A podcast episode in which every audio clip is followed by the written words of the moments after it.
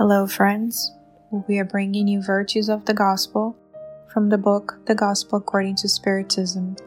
This is Indulgence, Chapter 10, Item 16.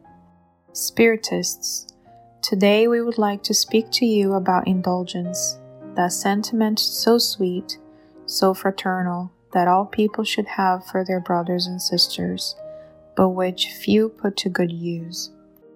Indulgence does not see the defects of others, or if it does, it avoids talking about them or publicizing them. On the contrary, it hides them so that they do not become known, and if malevolence uncovers them, indulgence always has an excuse to mitigate them. That is, a plausible and genuine excuse, and not one of those that has the appearance of mitigating the wrong but actually emphasizes it with clever perfidy. Indulgence is never concerned with the wrongs of others, unless it can be of assistance, and furthermore, it takes care to mitigate them as much as possible.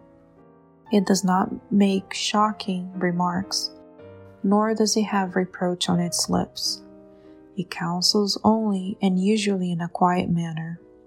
Whenever you criticize, what conclusion should one derive from your words? That you, who reproach, do not practice what you condemn, and that you are more worthy than the guilty party. O people, when will you judge your own hearts, your own thoughts, your own actions, without concerning yourselves with what your brothers and sisters do? When will you look upon yourselves with your stern eyes?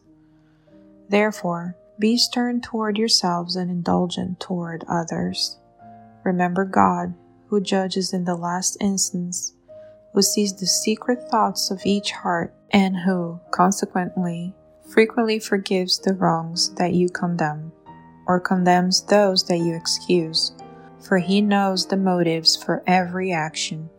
And bear in mind that you, who proclaim loudly anathema, perhaps have committed even more serious wrongs.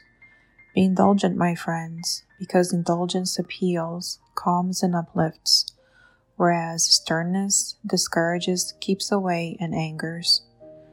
Joseph, a Protector Spirit, Bordeaux, 1863.